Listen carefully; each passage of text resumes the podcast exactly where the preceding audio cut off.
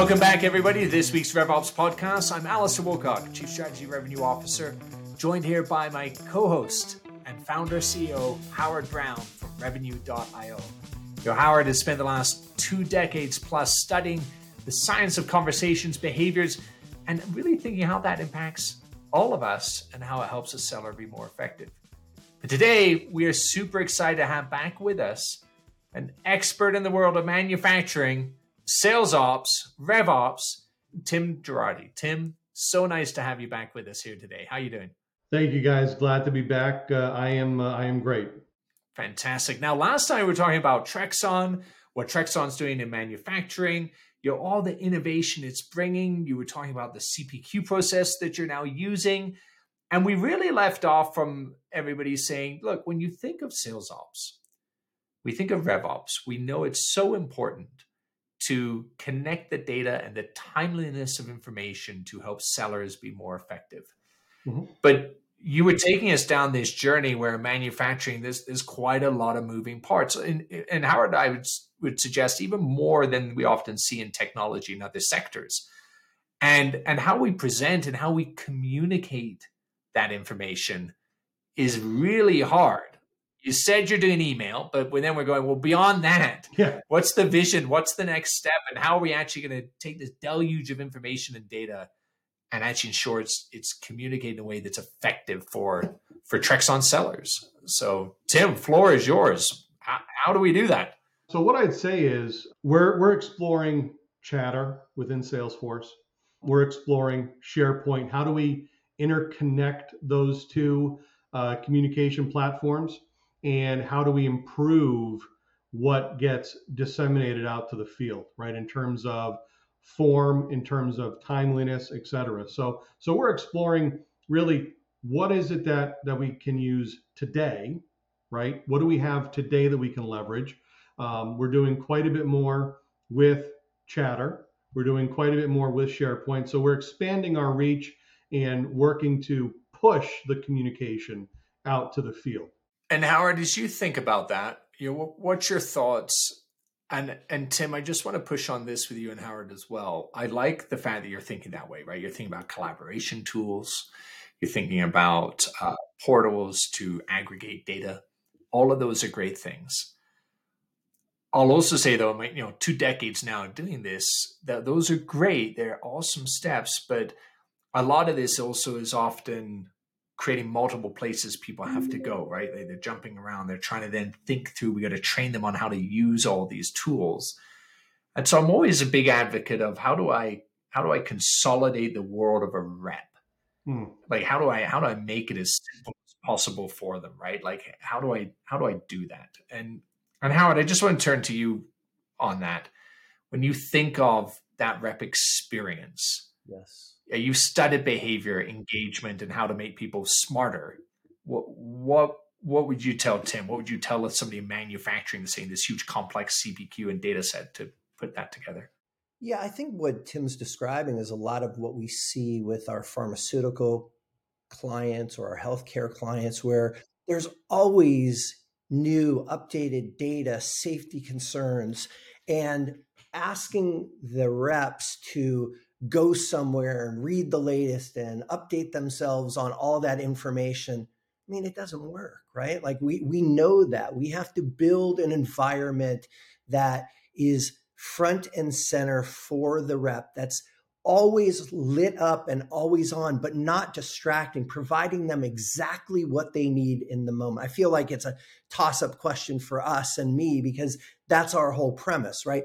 We want to make sure that the reps have everything they need armed and at their disposal based on what people are talking about, based on what people aren't saying, based on the latest news or reports just in front of that rep so they don't have to go pecking and finding and chatter or in Highspot or seismic or whatever tools you use sharepoint. The rep's not going to do that and to ask them to do that really breaks the process which they need to be focused on exactly what that customer wants what the customer is asking what that customer needs. And if you're if i'm distracted i'm looking over here my customer feels that they feel that you're distracted. They feel you're poking around. They feel that you're in a variety of different tools and that is a bad user experience. And that is the thing that will differentiate those companies that absolutely knock it out of the park and are able to retain their customers and those that will become laggards. And the laggards will not survive because if we do not put the customer at the center of everything we do in, in RevOps and sales, that customer will be gone. And we will be asking ourselves, what happened. What happened is the most important thing that they do, which is interact with our frontline people, is a bad experience. We have to make it better. Yeah, I, I, I could not could not agree more. Um, you know, one thing that it is important to focus on, to your point, Howard, is is retention rate. Right? It's it's how are we maintaining our base and expanding on top of that? What are we driving and how are we adding value to new customers, but maintaining our current base set of, of customer and revenue? Um, it's critical to every business. And that experience, you know, what, what we're starting to think about is how do we think like an Amazon? How do we think like an Apple? When you're looking at, at our products and you're looking at what we're delivering to the marketplace, um, it is a, a, solution that is far more um, expensive than our competition, but the value that we bring with that, and with it being that premium product, how do we create that premium experience? That's right. From the rep to shipping right off of our docks to our customers. So, so absolutely could not agree more that that is paramount in everything that we do. You know, you bring up Amazon, I think it's a, it's been an incredible experiment in how consumer and buying behavior has changed. Yeah. When I go to Amazon, the thing knows I'm running out of coffee. It knows what I've searched before. It knows what my interests are. That is the experience that we've trained buyers to expect. Mm-hmm. Those are the expectations of our buyers. Now, can you tell me that we have armed our sellers to meet those expectations? The answer I will tell you is no, we have not. We've thrown tools at them, we've thrown process at them, but we haven't got them to think about what is it that this buyer needs based on my previous experiences with them, their previous purchases, their previous complaints. Because you mentioned something really important, and I think more important than any other time that I can remember. It is so hard and so expensive to acquire a new customer we have customers right now.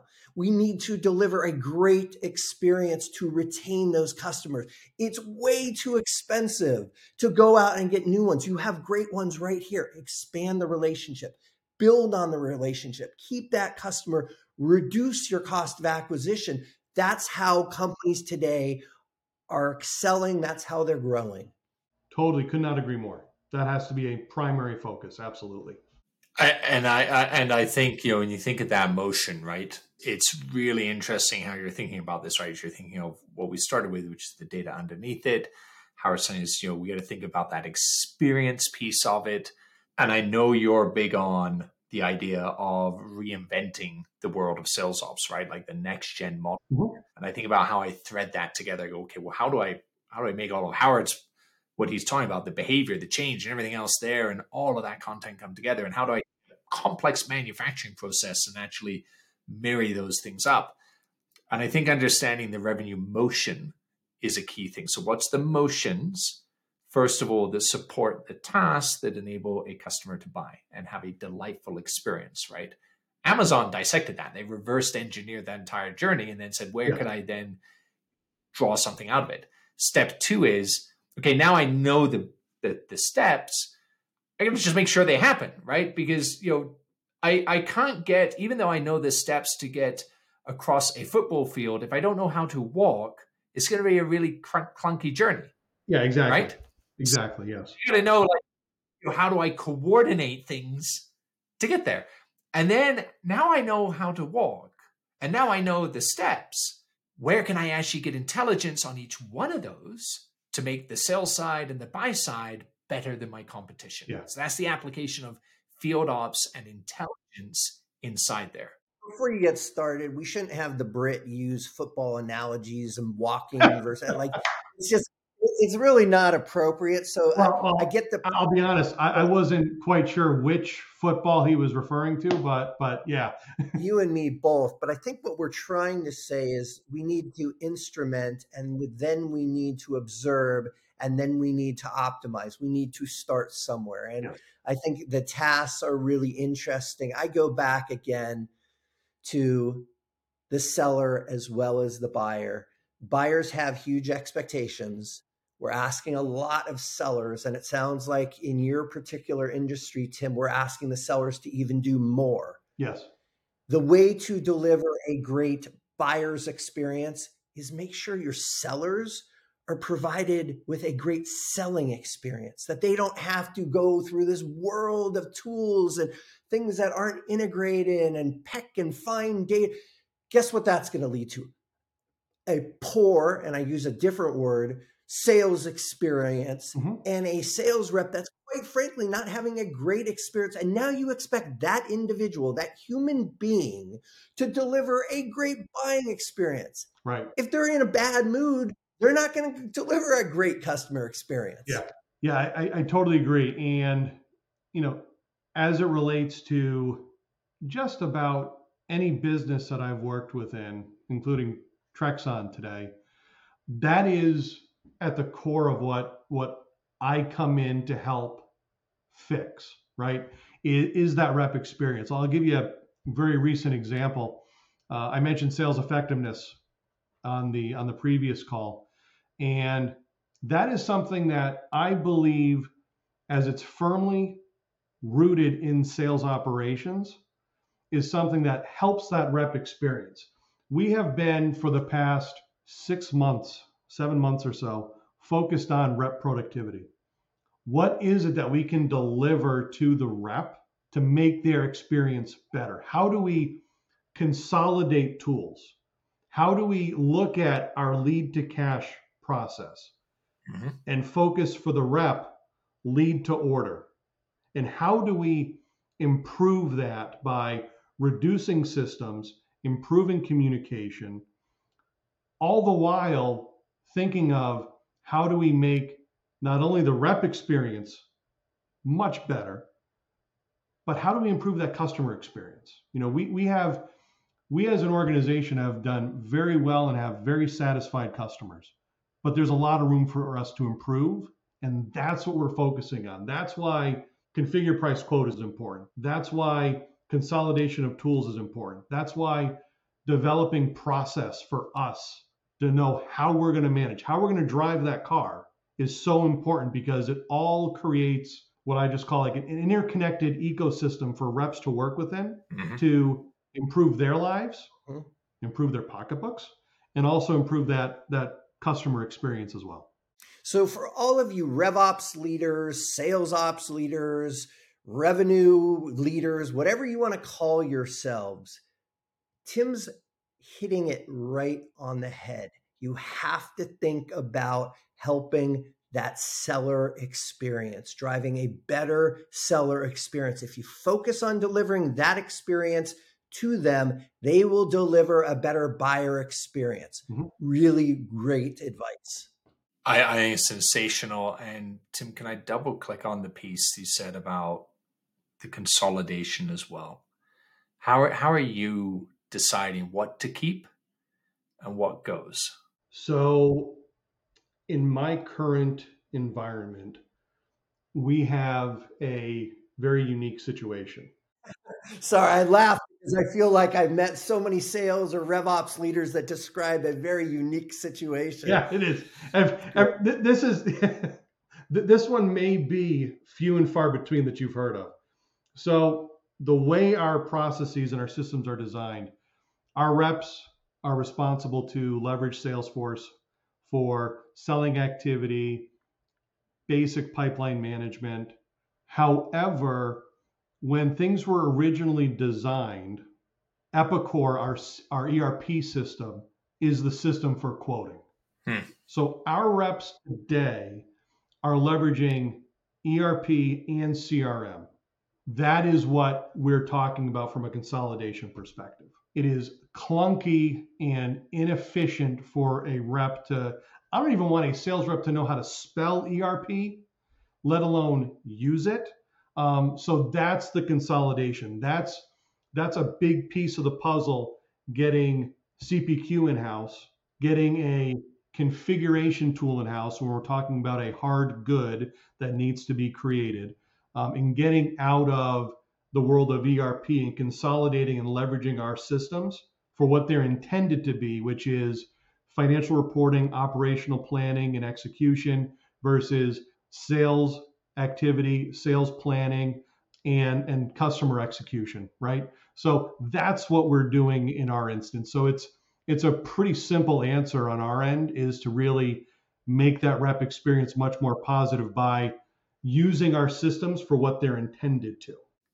Well, you're talking two titanic systems there, though. Yeah. And I love the fact that you're you're you're addressing those because you know Howard, you now think of the insights that can be drawn off of that, right? So when I was at Gartner, we used to say the the understanding of the ERP process with the CRM process and the the extraction of that those insights from there that's where you get intelligence. That's where you get intelligent communication. That's where you get an understanding of a buying process.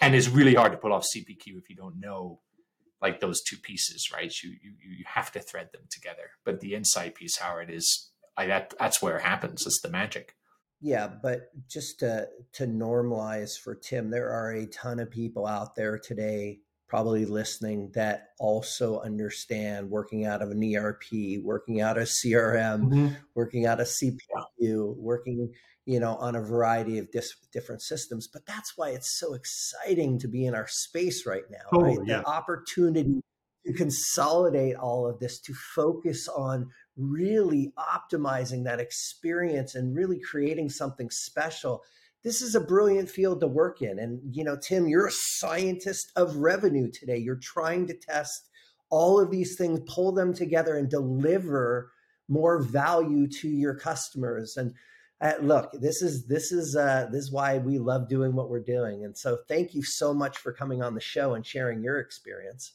My, my pleasure, and I, I totally agree with you. There is there is so much opportunity. There are so many different problems to solve and it is it is nuanced from company to company, industry to industry, and it is really exciting when you uh, when you get into our space and begin to work with different companies and you see the light bulbs going off yeah. with the different concepts that you introduce, right?